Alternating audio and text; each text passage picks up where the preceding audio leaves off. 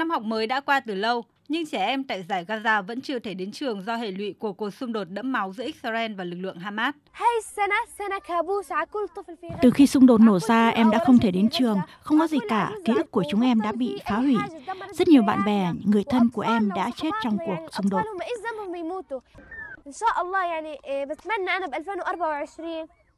Em chỉ ước khi mình thức dậy vào sáng mai và nhận ra tất cả chỉ là một giấc mơ.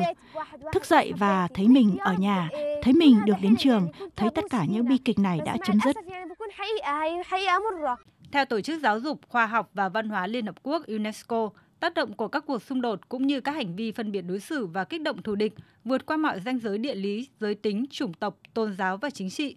Với việc chọn chủ đề Ngày Quốc tế Giáo dục năm nay là học tập để có hòa bình lâu dài, UNESCO mong muốn giáo dục có thể mang lại sự thay đổi để mỗi người đều có thể trở thành những người kiến tạo hòa bình trong chính cộng đồng của mình. Tổng giám đốc UNESCO Adi Azoulay nhấn mạnh.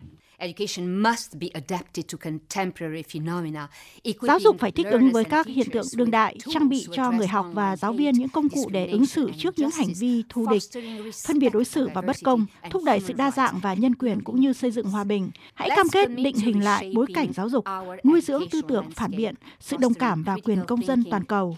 Cùng nhau, chúng ta có thể tạo ra một môi trường giáo dục mang tính thay đổi vì một thế giới công bằng, hòa nhập và hòa bình hơn inclusive and peaceful world.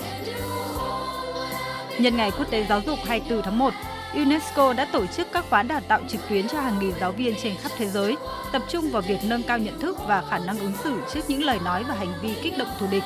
Mục tiêu là trao quyền cho giáo viên để tạo ra các cộng đồng hòa nhập, dân chủ và tôn trọng.